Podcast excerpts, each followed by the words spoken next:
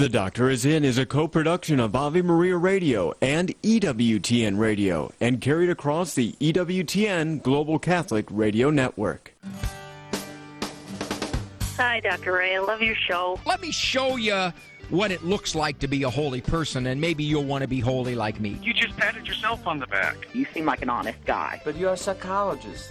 Do you have some advice? I don't know. I'm not going to tell you what to do. You're my second favorite Italian person. I think you have a way of making people feel relaxed. She needs to feel the consequences of being a jerk. You know, I was looking for a deeper answer. Obviously, I'm a failure. Obviously, I'm inept. Yeah. You are awesome. Keep up the good fight, my friend. Now, from the studios of Living Bread Radio Network in Canton, Ohio, the hometown of Mother Angelica, here's Doctor Ray. I'll confess it. I am a pro athlete trapped in an aging psychologist's body. Nice to have you with me here on The Doctor Is In. This is the Friday variant of The Doctor Is In. I used to say version, but variant has now become a much more recognizable word. The variant is relatively straightforward. We take previous calls. Well, you don't. I do. I'm just saying we to make you feel part of the program. I take previous calls, refer them to Andrew Kruczek, my producer man and editor. They were from shows anywhere up to two, three months ago. Listen to the call, refresh myself again with the call, and then, depending upon the direction of the call, I either speak a little more to what the person was bringing up, the caller, or there's something that needs to be explained, and I don't have time within the call to explain it, maybe particular diagnoses or or a misconception about something. Or there is a direction I could have gone but didn't go, because I heard the caller wanting to go in their direction. Sometimes I take a direction that the caller didn't ask about because I, I sense that there was something underneath it. I don't do therapy with the calls, of course, and I can't diagnose, and I certainly will not comment on another therapist. That's not going to be done. But here on the program, we can educate a little bit, give some ideas, talk.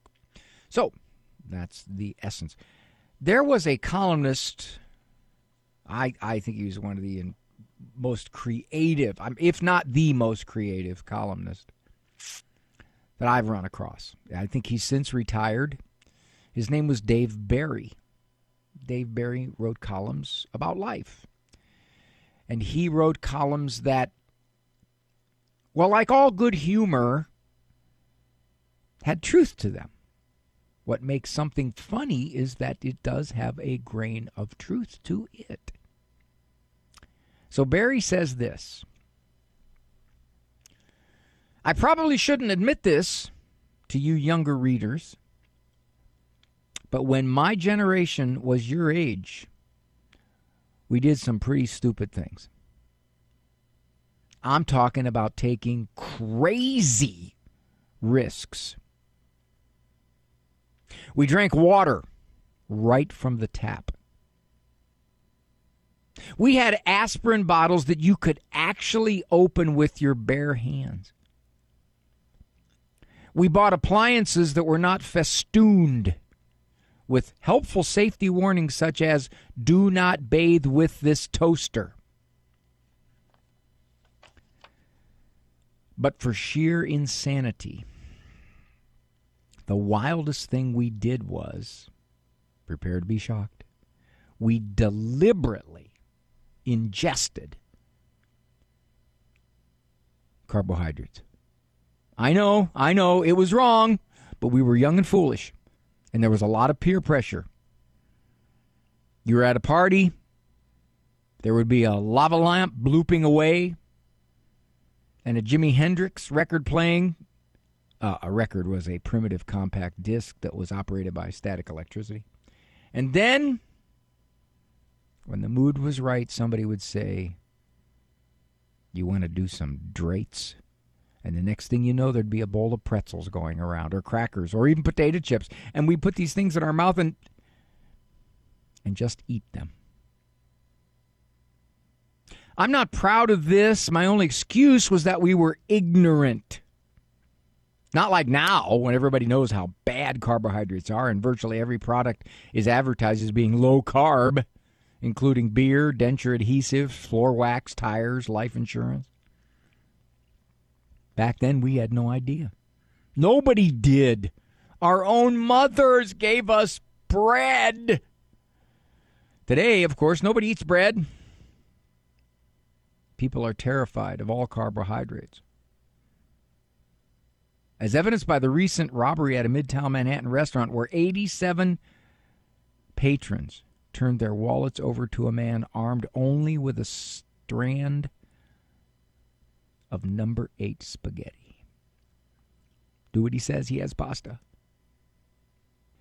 But as I say, in the old days, we, we didn't recognize the danger of carbohydrates. The reason we re- the reason you got fat was from eating calories, which were tiny units of measurement that caused food to taste good. When we wanted to lose weight, we went on low-calorie diets in which we ate only edible foods, inedible foods such as celery, which is actually a building material, and grapefruit, which is nutrition but offers the same level of culinary satisfaction as chewing on an odor eater. The problem with the low-calorie diet was that a normal human could stick to it at most for about four hours.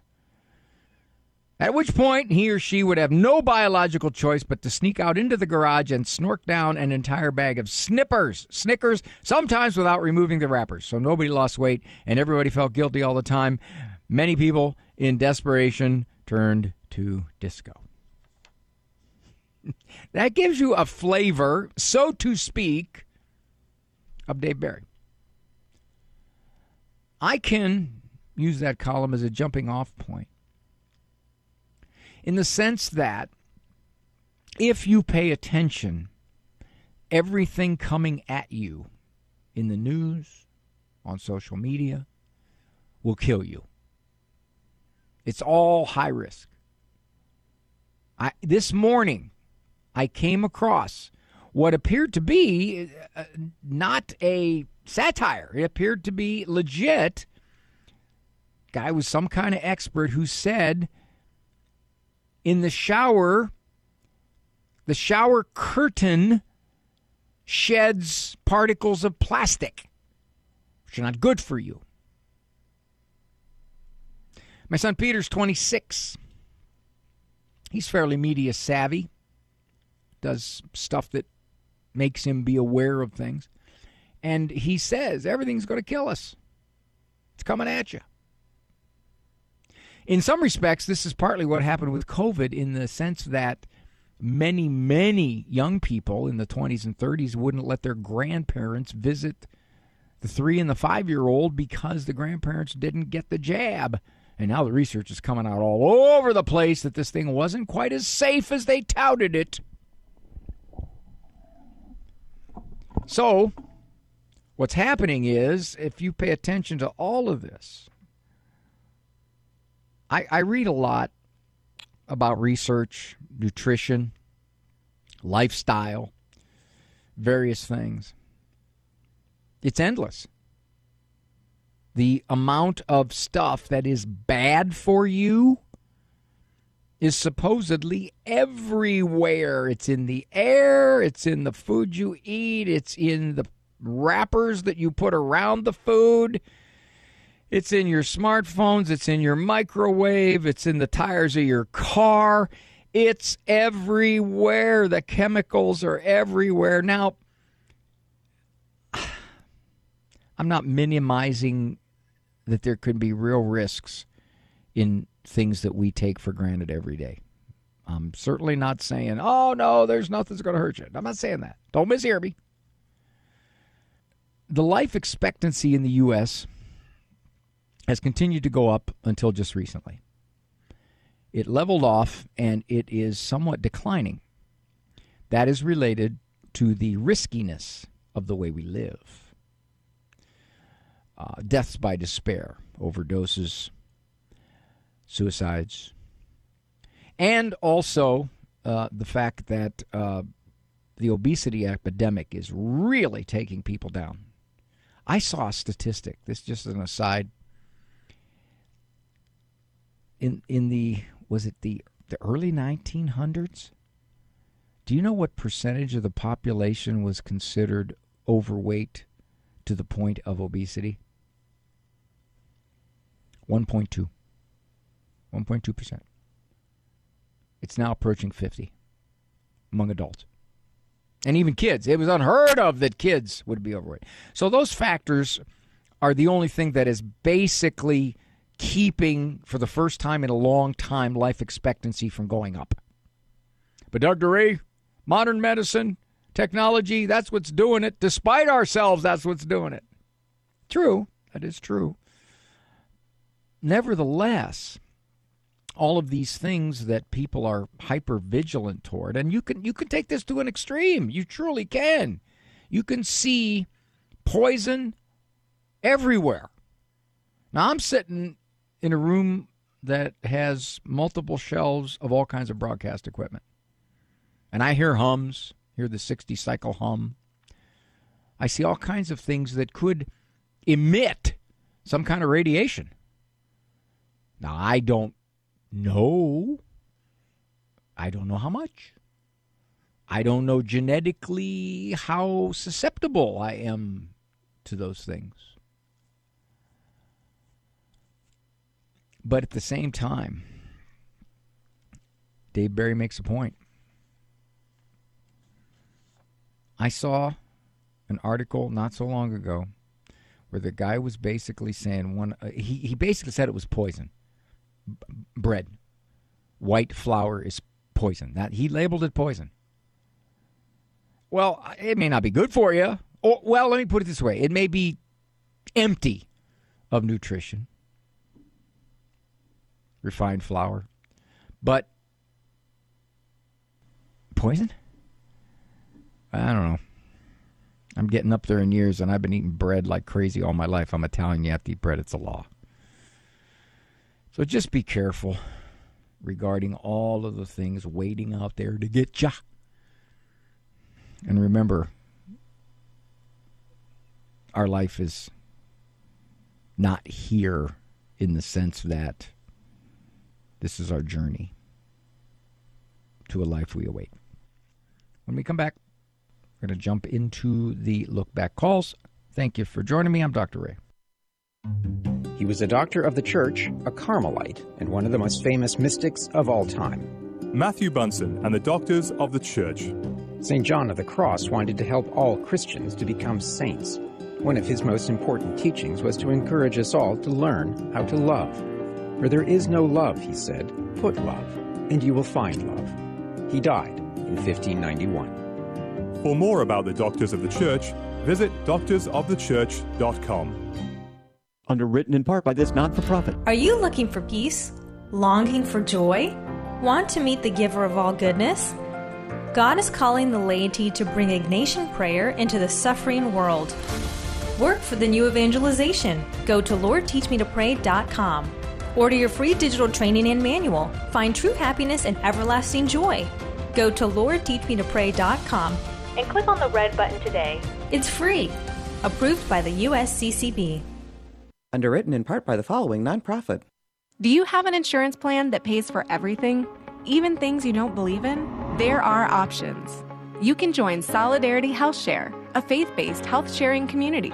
Plus, Solidarity HealthShare can save you money with prices starting as low as three hundred eighty-four dollars a month for families. Call to see how much you can save. eight four four, three nine eight, nine three nine nine. That's eight four four, three nine eight, nine three nine nine. Would you get on a plane that doesn't have a pilot? Investing in passive index mutual funds may present the same issue. The Ave Maria mutual funds are actively managed by seasoned investment professionals to help you meet your investment goals in a morally responsible way.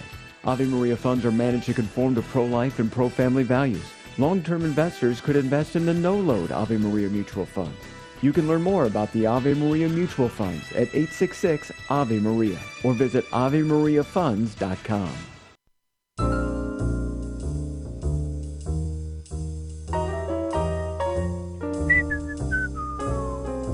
so cool. Too cool.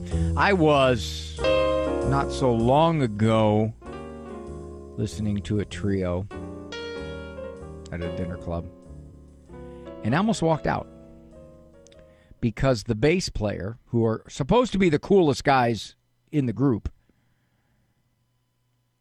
was peeking. Yeah. You're supposed to play with your eyes closed, get into the mood of the accompaniment, the bass. No, he he he was looking. He was peeking. I saw that. I said something. I yelled, "You're looking," which kind of brought the bouncer over, but all right. Okay, let's... Uh, Let's see what we got here. Mm-hmm. Celeste, Celeste from Illinois, is talking about standing strong, holding her ground with these juveniles. She would like to support our first anonymous mom whose daughter basically said, "I'm not going to go to the college where you guys said you were going to pay for it, and I'm going to move in with my boyfriend." And there was a note up there that that said, I, I think, I, I think Eric was that he, the boyfriend, was diagnosed bipolar, or the daughter was diagnosed bipolar. You had, we don't, I don't know. Do you remember? Daughter was, oh, the daughter was diagnosed that. Okay, by the counselor, apparently. Yeah, all right.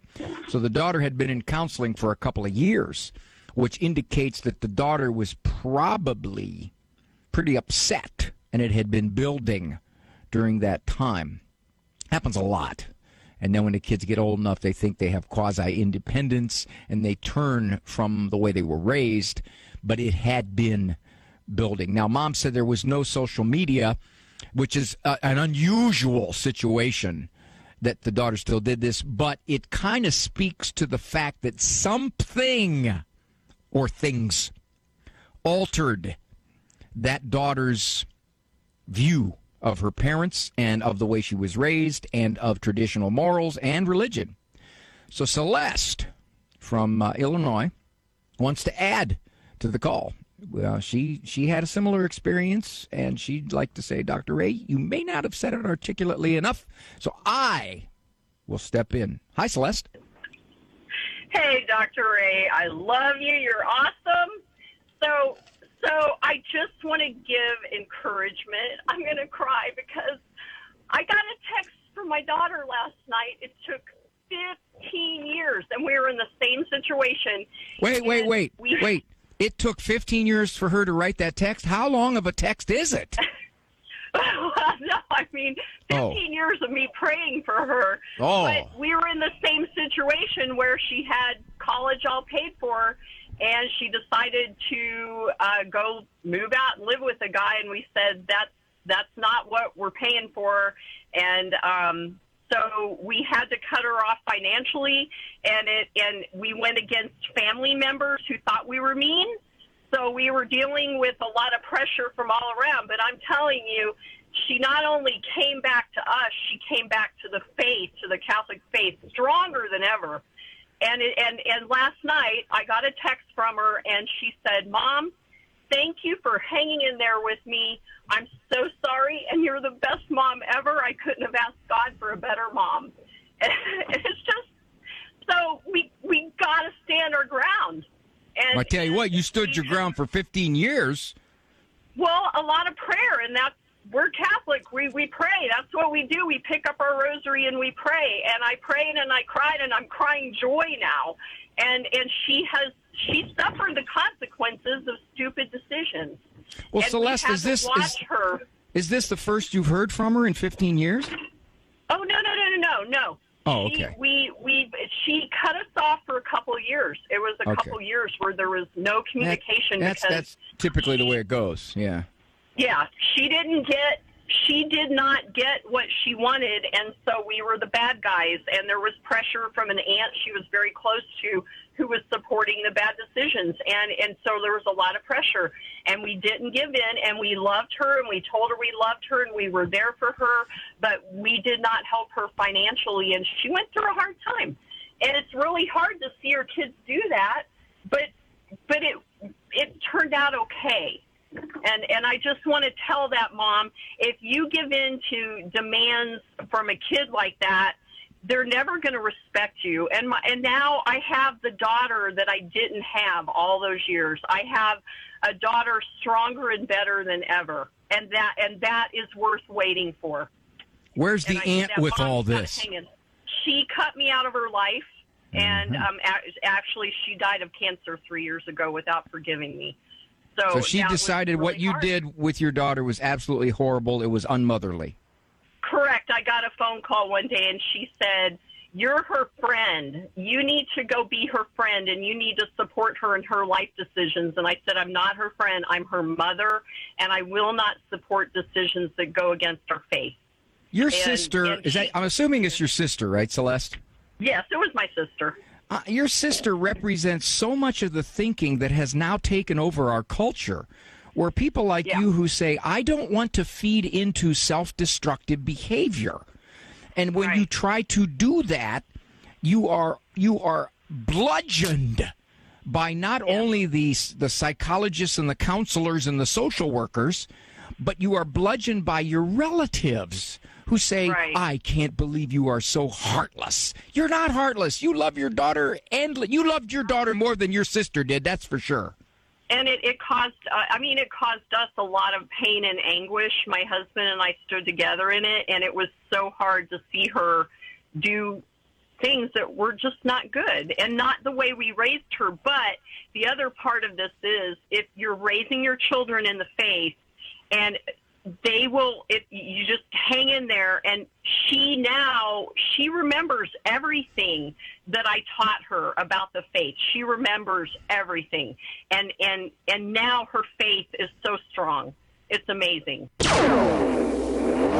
I would imagine that many of you listening would look back some years, some decades ago, and say, I, I was not connected to the faith like I am now.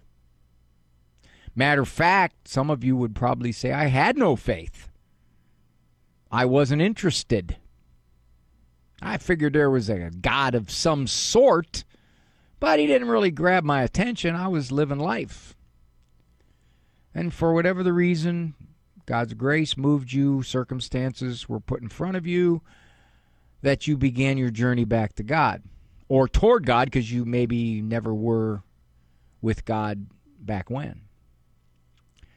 I don't know the exact percentages. They're not high. They're not high that people return to the faith they were raised in. But but there is a certain amount that do.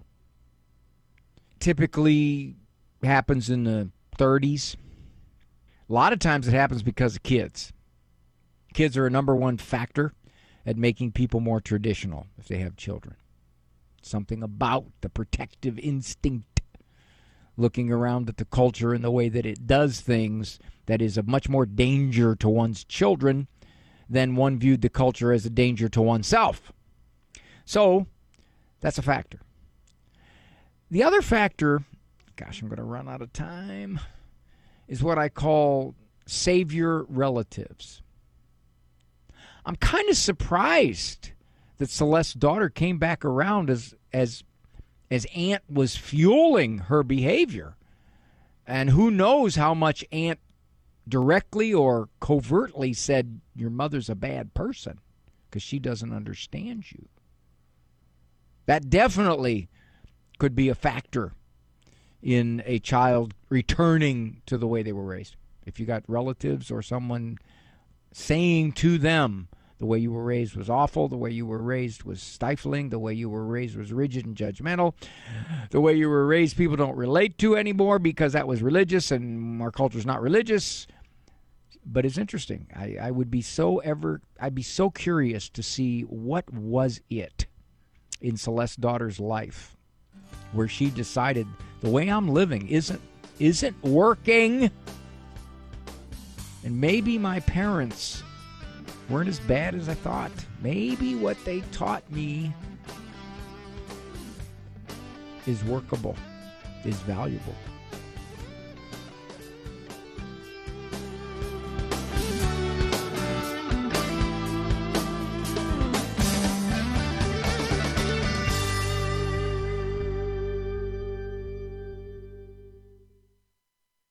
Father Benedict Rochelle. There are legitimate differences of opinion in any religion. There are differences of opinion in Catholicism. But in Catholicism, you expect that people will take the teaching of its supreme authority seriously. To go diametrically opposed to those teachings is to not be a Catholic. Someone in the name of Catholicism is sponsoring the destruction of human life, lives of unborn children. And he got the name Catholic on the door. The highest authority in Catholicism and the encyclical Humanae Vitae, Evangelium Vitae, is absolutely clear that no Catholic can support abortion and that Catholics are responsible to take serious action against legalized abortion. The people you know and trust are on E W T N. How do we listen to God? Contrary to popular opinion that God only speaks to the privileged few, the Catholic Catechism tells us he communicates to all of us through our conscience. On our hearts, in our most secret core, God has inscribed the moral law. This law calls man to live and to do what is good and avoid evil. In the aloneness of the sanctuary that is our conscience, our Creator's voice echoes in our depths. When he listens to his conscience, says the Catechism, the prudent man can hear God speaking. Conscience is a judgment of reason whereby the human person recognizes the moral quality of a concrete act about to be performed, is already performing, or has already been performed. John Henry Cardinal Newman defined conscience as the law of the mind whereby God speaks to us behind a veil. This is Peggy Stanton, and this has been the Order of Malta's Minute with the Catechism. Thank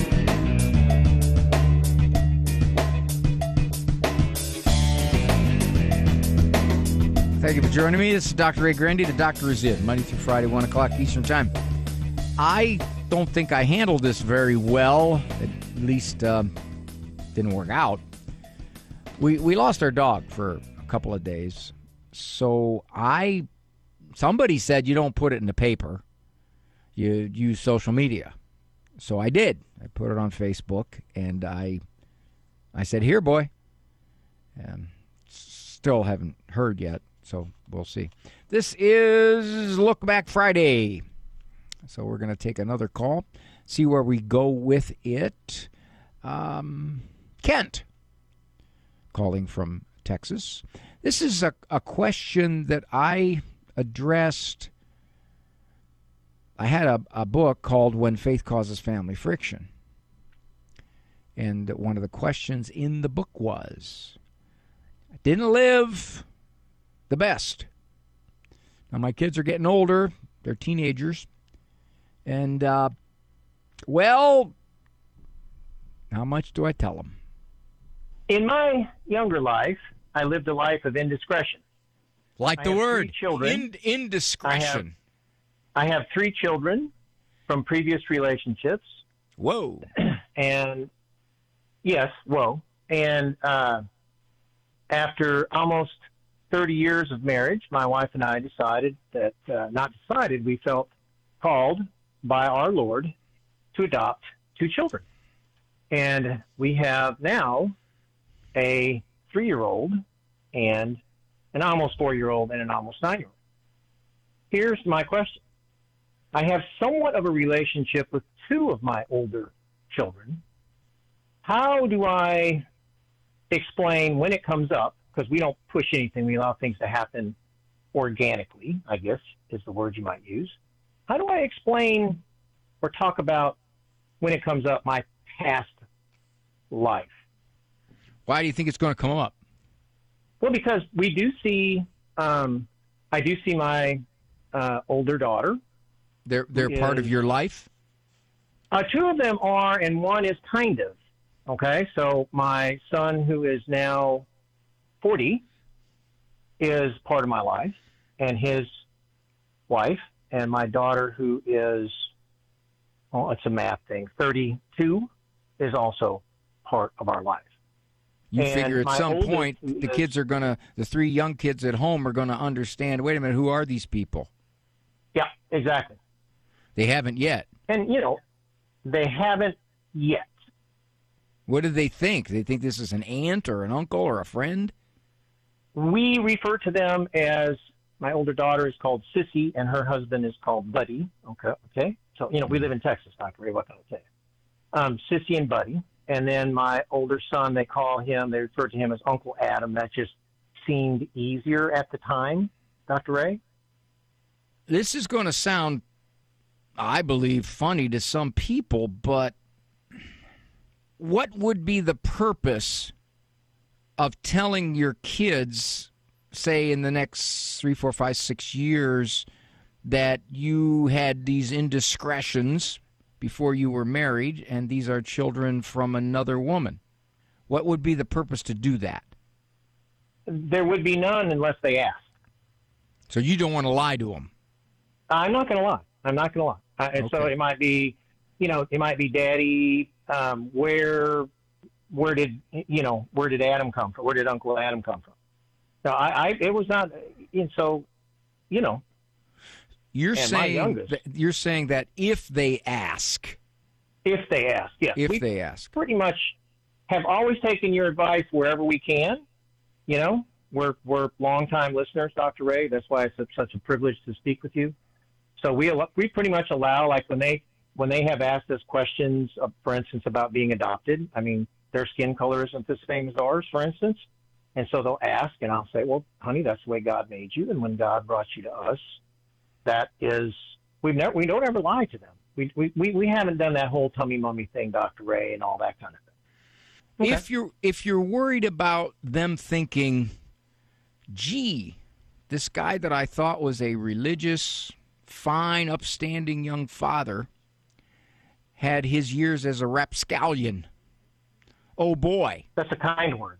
That's okay. A kind word. Thank you. I know. That's, I'm yeah. being, you said indiscretion. That's even kinder.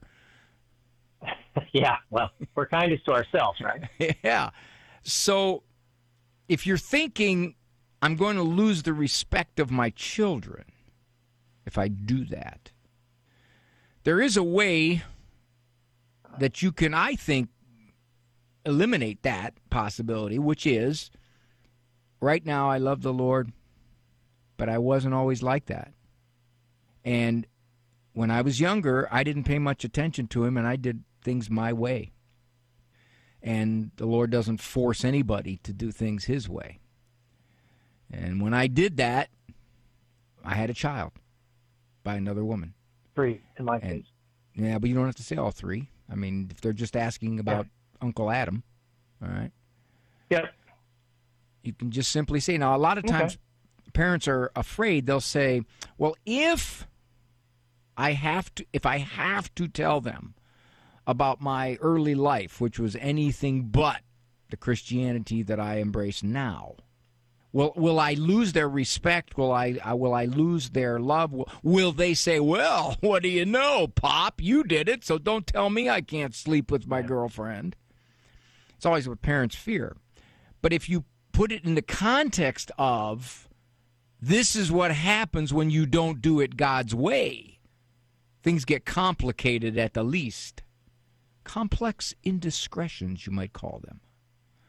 And that makes give, sense. You know, you know, given that, you can tell them that. You can say, hey, look, I, I did not.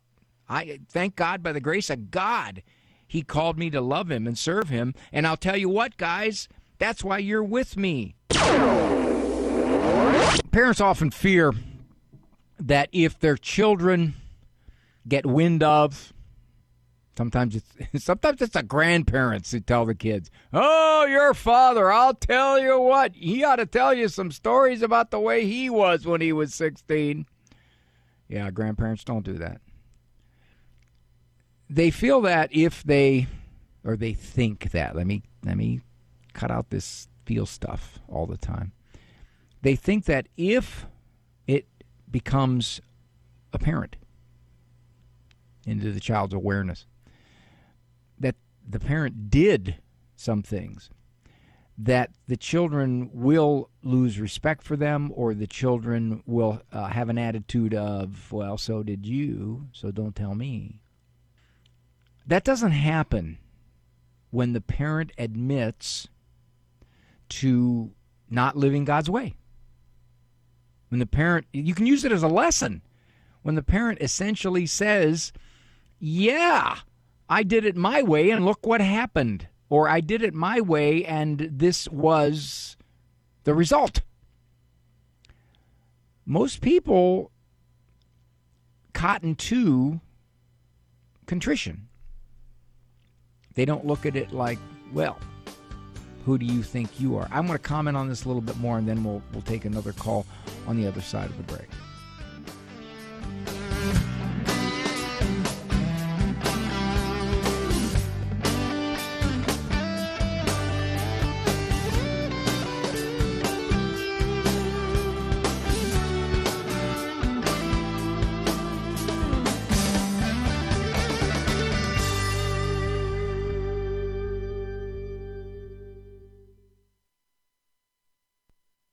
What if you moved more? Could this change the course of disease? I'm Chuck Gatica, and this is Journey Strong. Doctor James Hicks of the University of California says that exercise not only helps prevent disease, but it can actually alter disease trajectories. If you are able to move in some way, you can move more. Even seated, just move your arms and legs more. That's adding cardio to your life. If you add lifting a few weights or using bands, this can help. I said help prevent major diseases. Don't forget counting gardening, walking a big box store, bike riding, and even dancing. We are encouraged to add seventy-five hundred steps a day to our life. One day last month, I fertilized the lawn, weeded the garden while listening to great Catholic content, and walked the dogs twice. I got almost ten thousand steps in before three p.m. If I can do it, so can you. For more, look for our Journey Strong tab at the homepage of Ave Maria Radio dot net. Catholic Connection with Teresa Tomeo. We're all going to suffer. No one is getting out of this life unscathed. Even if you're an agnostic or an atheist, everyone is going to suffer. The rain falls on the just and the unjust, as our Lord tells us in the New Testament. So what do we do with it?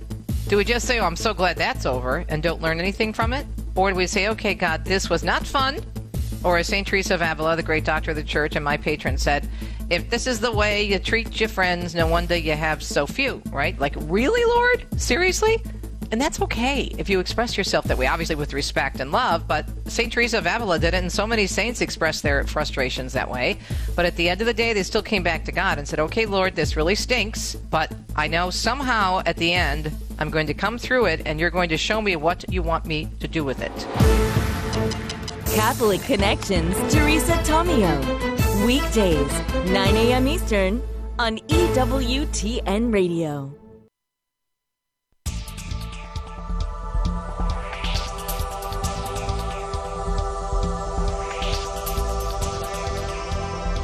Okie doke, this is Doctor Ray. He's talking to Kent from Texas. As Kent put it, uh, he had some indiscretions. Before he came to our Lord. And those indiscretions led to three children by, I think, three different women out of wedlock, obviously. He has adopted two little ones. They are... It's interesting. I'm doing the math here. And I think he said they're three and four, someone there. But his son that he sired is forty. So let's just say he was seventeen when he had the indiscretion. So that would make him fifty-seven now. And he has a three and a four-year-old. Well, okay. So he's concerned about what to say if and when it comes up. And who are these three people, two of whom are integral to his life. Now they have a relationship, and one is is kind of sort of here and there. And we talked about the whole idea that you can always say, I didn't do it God's way. And I was I want to extrapolate a little bit more. I want to look back on my look back, which was a look back of that call. So this would be a look back squared. Parents worry that when they tell their children what they did when they were younger, or if it comes to light somehow, that the children are then going to think, I don't have to view this person as a righteous model because obviously they were not always. Well, that's not what usually happens. When the parent confesses, because they have to usually, that they did things that ignored God and ignored God's way. And now what they're living with, the complications, the results, are what happens or can happen. I sometimes tell parents to tell their kids, yes, yes, I I didn't live well. And that's part of why I am the parent that I am, because I don't want you to do some of the th- same things I did. I am trying to raise you in a way that you don't experience what I experienced. So I guess you could thank my past for me being the stricter parent that I am, from the culture in particular. The other factor in this equation is that you don't have to give them the nitty-gritty. They they asked about this adult in their lives, who is he? You don't have to say, and you know, by the way, while I did all that, I was into heroin, and uh, I slept around all over the place. I'm surprised they only have three. You know, you don't have to do any of that. To what end? To what purpose? I want to be transparent. Again, transparency, full transparency is in many respects dangerous. Because why? Why would you say, okay, let me tell you the nitty-gritty of every rotten thing that I did, just so I feel I can get it off my chest and you can know all about it? What, they don't have a right to know. You're not totally transparent with everybody, are you? You don't go to your boss and say, you know, boss, I'm pleasant to your face, but I can't stand your guts. But I just want to be transparent, you know? Or you tell your wife, I love you very much, but I got to admit, I look at other women and think all kinds of things. Now that's, you tell that to the priest. Okay, let's see. If I do it now, that'll take me to forty-eight. Yeah, I, I can do that. Diane from California, it says here, all it says, this must have been my note that I made on this call at the time, mean sister. These family members that can get nasty, I mean, do they cuss? Do they? What, what kind of nasty do they get? Oh, no, no. It just doesn't speak to me the way she speaks to everybody else in the family. Like, she's, she's very critical of me. If I say something that sounds like I'm trying to tell her what to do, she gets very upset. So, like, if I tell her, uh, don't forget to pick a card, you know, I mean, something as silly as that, she'll look at me with this death look. She, she just, there's a lot of little things. They're little things, but I, I tend to pick up on them. I don't know, maybe I'm, maybe it's O C D. I don't know what it is, but I tend to pick up on them. So I, I used to get upset. Okay, so now I've heard you enough times to know that there's no point in getting upset. And if she's not going to change, she's not going to change, and I need to change. I need to change the way I look at her, but I don't know how to treat her. It's more like, do I stop calling? Do I just only talk to her when she talks to me? That kind of thing. Would it make any difference if we know what relation she is to you? She's my sister. Okay. Is your and she sister doesn't live nearby, so I don't All see right. her very often. So how many times in the past do you suppose you've given her some little tidbit of advice that she threw back at you? Oh, I don't give her advice very often. Oh, you, oh, you're talking about that. Well, it's been a while. It, it used to happen more often when we were, we spend a week together at the beach with parents and aunt and uncle and cousins. And that's when it really came out, because that's when I was seeing her on a daily basis for a week. So probably a year. You know, we could we could explore what it is about your relationship, what it is about you that your sister sees that makes her so petulant about you saying anything that somehow, some way she finds offensive.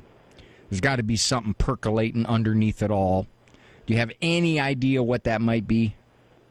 She went through a divorce about three years ago, and I think her husband was kind of controlling. I think he would do that, and maybe I did not realize I was doing it and at first, but now she's very sensitive about it, I guess. Mm, I, I'm a, not sure. That's I mean, a reasonable that's enough insight. Reasonable enough. Could be. It could be that she just is hypersensitive to anybody who says anything that implies she's not competent. Yeah. Yeah, maybe. Well, and probably being that I'm her younger sister, maybe that's... Oh, also. How dare you. That's right, kid. Two things. One, you've got the safety net of distance. You really don't see her all that much anymore, correct? Right. The second thing is, you already know that you can't say anything that would smell like you're giving her advice. You know that. Right. No matter how benign, no matter how helpful, no matter how kind, no matter how concerned, for whatever the reason, you can't anticipate how she's going to interpret it. Right. So what I would suggest is, if you want to get along with her, probably the best way to do it is to show an interest in her life and in what she's doing. For example, on the phone. So, hey, what's been going on with you? Tell me all about it. What's news? Tell me what's news. And, well, we went yesterday and we, we went shopping and we decided we were going to buy that uh, that uh, particular couch, but I didn't know if I wanted that size. Now, you're tempted to go, well, how big is your living room? Did you, you know, maybe it's too big for your living room. Right? No, don't. Don't. Simply say, what what made you decide? How'd you decide?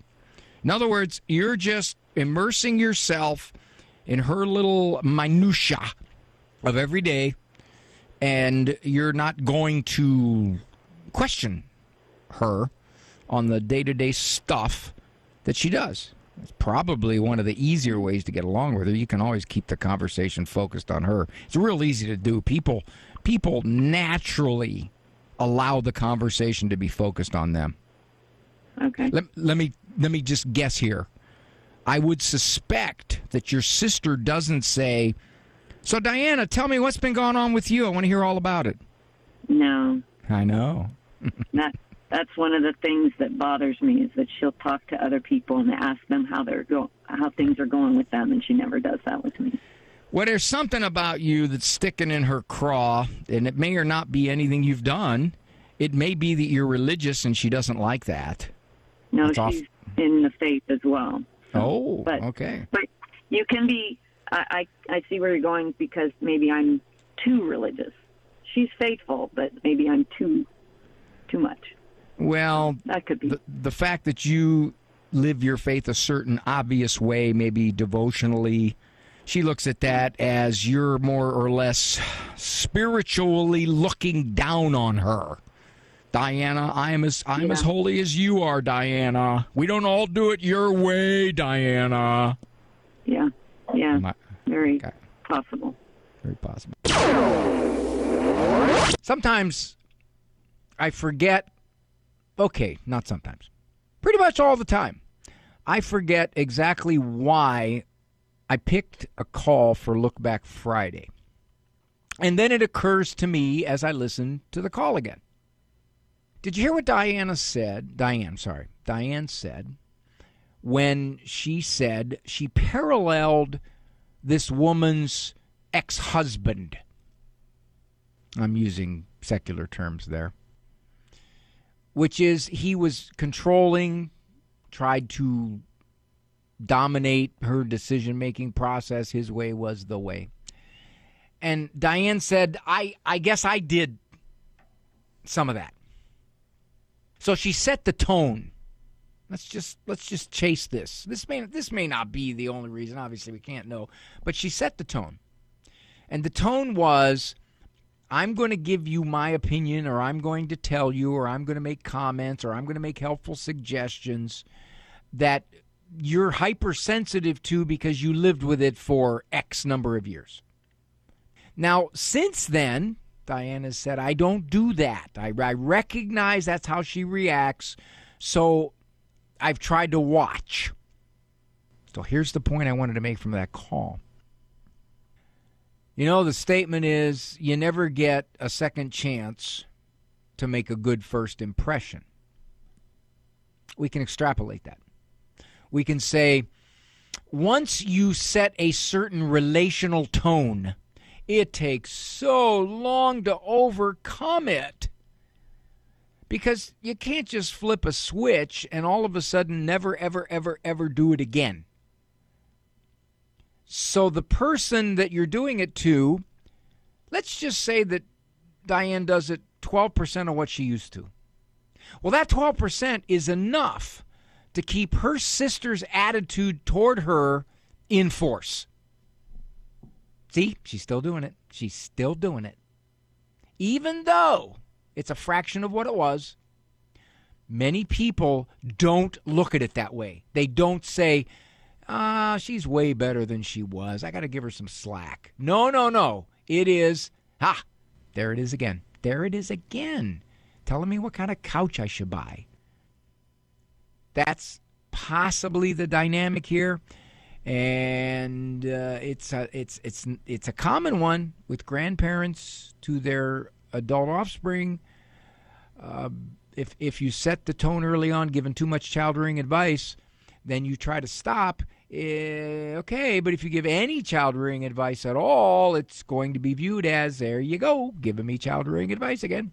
I better take a break because I am way past it. All the advice, none of the bills. Come in. The doctor is in. Hello, Steve Ray here. Everything in the Bible and in the Catholic Church starts with the book of Genesis. It reveals to us God's plan for mankind. Yet Genesis can be daunting, especially given the scientific discoveries of the last few centuries. Well, that's where I come in with my new book, Genesis, a Bible study guide and commentary. Discover a thoroughly Catholic approach to this exciting and dramatic ancient narrative that is so often misunderstood. You can get the book now on the store page at Ave Maria Radio dot net. Check it out.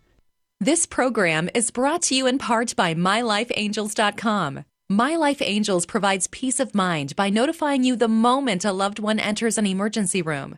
Right on your smartphone, you'll have instant access to everything needed, including all legal documents, to ensure you are empowered to protect their life-affirming wishes. My Life Angels also alerts hospital E R staff with critical medical information and emergency contacts. More information at My Life Angels dot com. Brought to you by the nonprofit Seton Home Study. Hi, everybody. Doctor Ray Garendi here. You thinking about homeschooling? Seton Homeschooling. forty years of experience, seventeen thousand current students, pre-K through high school. They provide the books, the lesson plans, the counselors, the grading services, the tests. That's right, pretty much everything. My wife and I use Seton. Some of our children. I'll tell you this, two of them got perfect A C T scores in verbal. And overall, the Seton students scored more than one hundred points above average on the S A T. Over thirty percent higher on English and reading on the A C T. It's a rigorous program. You want to give the very best to your kids? Trust me on this one. Go with Seton. It is a beautifully rigorous academic program. Go to Seton Home dot org. That is Seton Home dot org.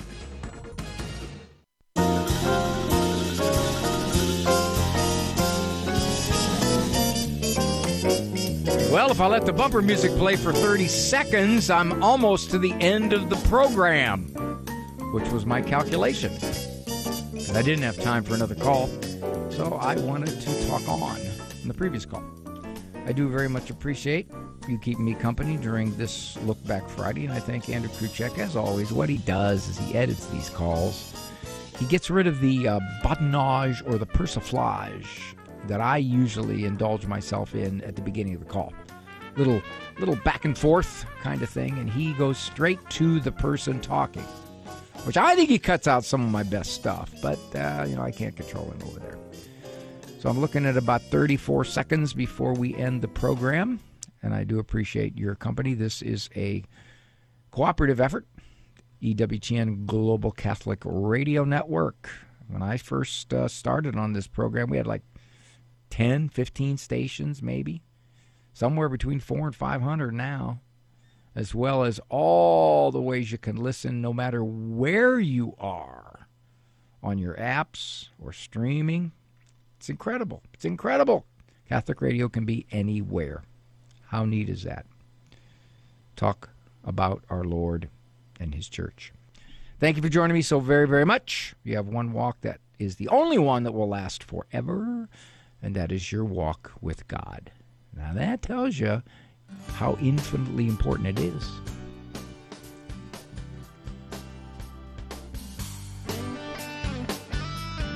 For information on Doctor Ray's presentations, books, and C Ds, visit D R A dot com and follow him on Facebook. The Doctor Is In is a co-production of Ave Maria Radio and E W T N Radio and carried across the E W T N Global Catholic Radio Network.